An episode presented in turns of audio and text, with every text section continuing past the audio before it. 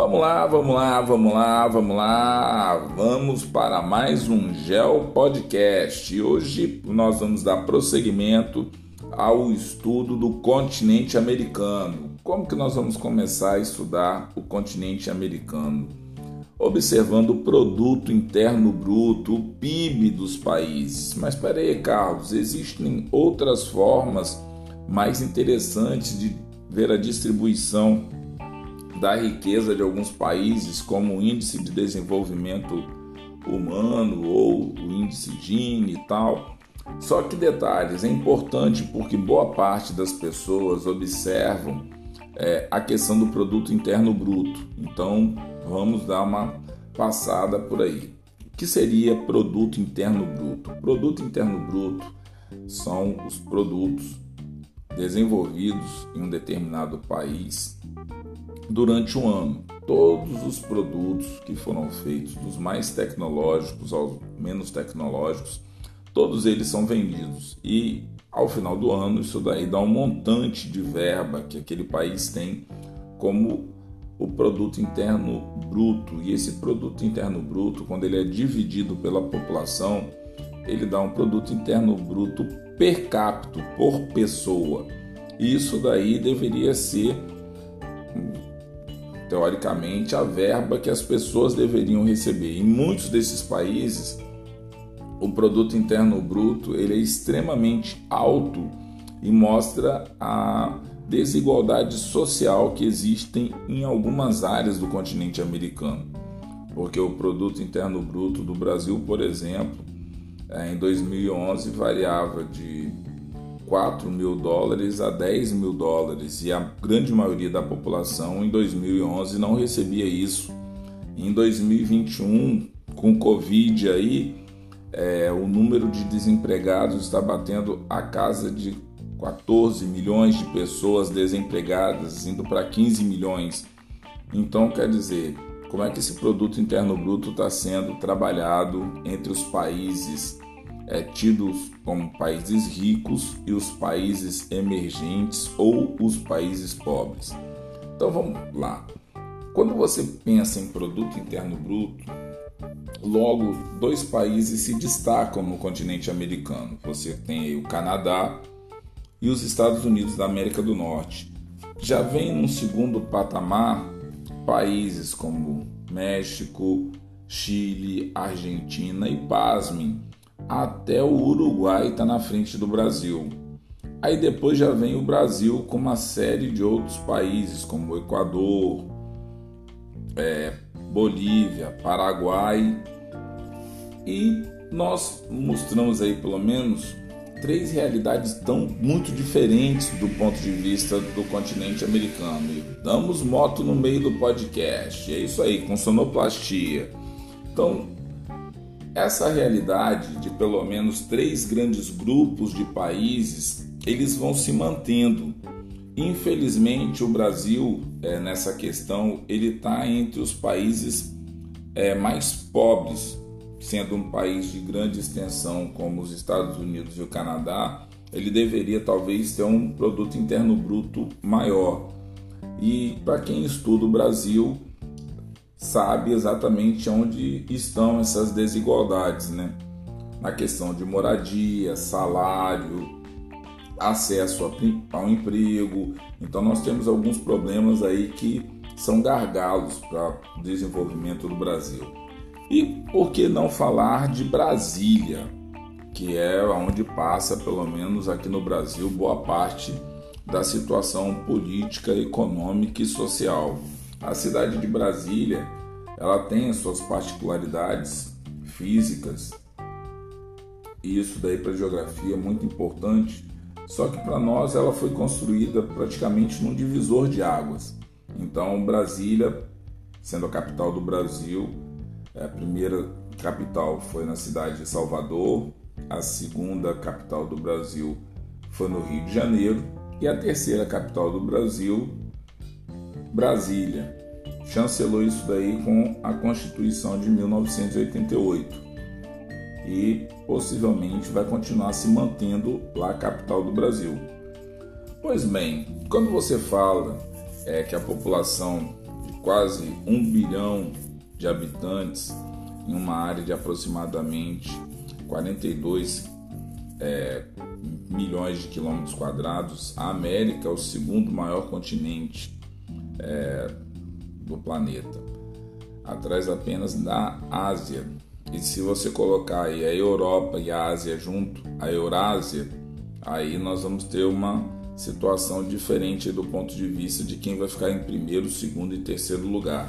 Mas o que é importante é, pensar é que a extensão territorial do continente americano, independente se é o primeiro, segundo, terceiro ou quarto, é que é uma extensão territorial considerável, mas que além da extensão territorial considerável, com seus países independentes, praticamente 35, 16 colônias e tudo mais, tem uma realidade socioeconômica é, muito distinta. É, pessoas, assim, falando de uma forma bem rasgada, a riqueza e a pobreza moram lado a lado. E isso aí é uma particularidade de boa parte dos países tidos como países emergentes. Então, isso daí é uma realidade que ocorre. Então, vamos seguir aí a questão das submoradias, né? As pessoas morando assim em ruas ou em casas sem ruas, com vielas ou passagens para as pessoas. Então, e isso daí é uma realidade que mostra, o caso, a pobreza que acontece é, em certas áreas do país. Então, olha só, a distribuição da população no continente americano, ele quase sempre lembra aquela máxima que eu sempre trabalho com os meus estudantes desde o sexto ano. Primeiro, ocupar o litoral, regiões mais planas. Por que ficar no litoral? Porque ficando no litoral você pode ter acesso tanto ao interior, produtos que estão no continente, quanto também produtos que estão no litoral. Quando você vai entrar no continente, geralmente você utiliza os rios, porque vai ser o quê? Uma fluidez de contato com o litoral mais rápido. Outra coisa, você dentro de uma embarcação no rio, você pode se sentir mais protegido qualquer tipo de ataque, tanto de humanos quanto também de animais. Então, isso daí, então, como que é a lógica da ocupação? Litoral, regiões mais planas, próximas de rios para você ter acesso à água doce e a partir daí você vai indo em direção ao interior na busca de recursos naturais e esses recursos naturais é que vão ou desenvolvimento de atividades econômicas que vão fazendo com que isso daí também vá aumentando e vá mudando. Se você pega um mapa, é até interessante isso, sempre que eu estiver trabalhando com vocês com algum podcast, é, por exemplo, estou falando agora do continente americano, tente separar o máximo de mapas do continente americano que você puder, ou infográficos, ou informações cartográficas do, do ponto que eu vou estar falando, ou da região. Porque quando você olhar um mapa de população do continente americano, você vai identificar de cara quais são as áreas mais ocupadas e geralmente as grandes cidades elas estão ou perto do litoral ou perto, no caso dos Estados Unidos da América do Norte, próximo dos grandes lagos, tanto do lado americano quanto do lado do Canadá. E aí são as áreas que você encontra. Carlos, e quando que são as áreas onde você encontra menos a população? Geralmente a população sente dificuldade de se fixar em locais aonde nós chamamos de áreas anecúmenas, né? Onde nós temos dificuldade de ocupação. E aqui no continente americano, duas situações distintas fazem isso acontecer. Primeiro, as grandes florestas, no caso, a grande floresta amazônica. Então, é uma área que é de difícil ocupação para as pessoas, mesmo com as queimadas, tentando destruir a floresta amazônica a todo custo. A floresta ainda resiste graças ao bom Deus. E também as regiões muito frias, tanto no hemisfério norte quanto no hemisfério sul. Na, no topo das altas montanhas, tal, tipo a cadeia de montanhas rochosas, ou nos Andes. Então, essas são as regiões onde você vai encontrar um número menor de pessoas ocupando. Nós teríamos aquelas regionalizações mais clássicas é, para também falar sobre Novo Mundo, Velho Mundo e Novíssimo Mundo, onde você tem o Velho Mundo pegando a África, a Europa e a Ásia. Ao Novo Mundo você tem todo o continente americano e o Novíssimo Mundo você tem a Oceania, ok? Então também é uma forma de dividir o planeta Terra ou em países do norte, países do sul, países ricos e países pobres. Então, assim, existem várias formas de regionalização do planeta Terra. Então, como você nunca sabe o como vai vir a questão, é bom que você tenha acesso ao maior número de regionalizações, aí, categorias geográficas, que você puder, para que você é, entenda por que, que, por exemplo, foi dividido o mundo em velho mundo, novo mundo e novíssimo mundo. Tá certo? Quando você vê a população do continente americano, é, existe uma diferença muito grande do crescimento populacional entre a América anglo-saxônica e a América Latina. A população da América anglo-saxônica, desde a década de 50, por exemplo, ela tem mantido-se em constante crescimento. Mas quando você pega o crescimento populacional ou crescimento vegetativo da população da América Latina, tem sido num crescimento muito maior e mais intenso. Então isso daí pode agravar alguns problemas que já existem em países que são países tidos como países em desenvolvimento ou países com dificuldades para se manter do ponto de vista econômico. E o capitalismo é bastante cruel nessa hora. Então, quando você vai falar dos aspectos físicos, as terras né, compostas pelo continente americano são consideradas geologicamente antigas, apresentando composição que foram muito transformadas pelos agentes externos ou agentes exógenos. Quem são esses agentes exógenos? O vento, a água, a chuva, o gelo, ok?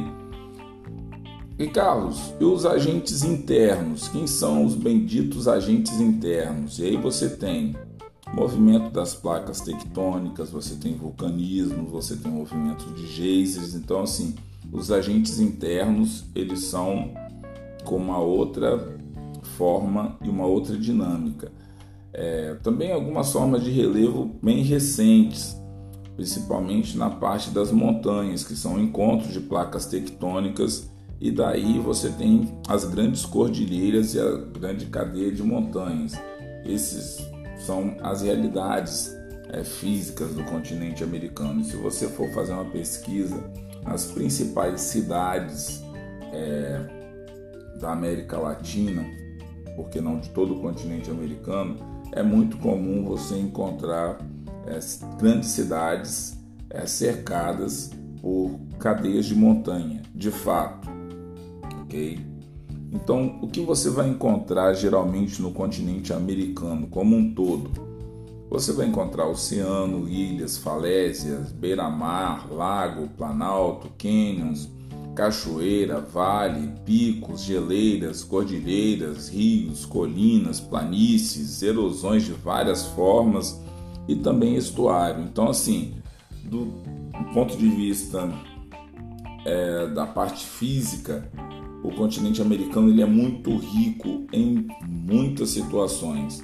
Então, assim, para fechar esse podcast, lembrar que o continente americano ele tem uma riqueza de recursos naturais muito grandes, ele tem uma riqueza do ponto de vista geológico, mas essa riqueza ela não é distribuída de uma forma igualitária para todos os moradores do continente americano.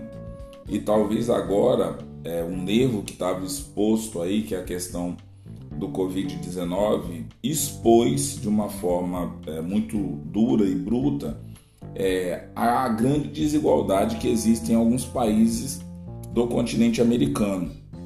Então, assim, talvez o Covid tenha exposto para todo mundo essa realidade. Então vou ficando por aqui no meu Geo Podcast, aproveitando a sonoplastia da motocicleta do bendito guardinha que passa toda hora que eu estou gravando, mas é o serviço do cara, né? Ficar monitorando aí as noites e os dias da galera, tá certo? Vamos lá, vamos que vamos, galera. Até o próximo Geo Podcast, falando sobre o continente americano.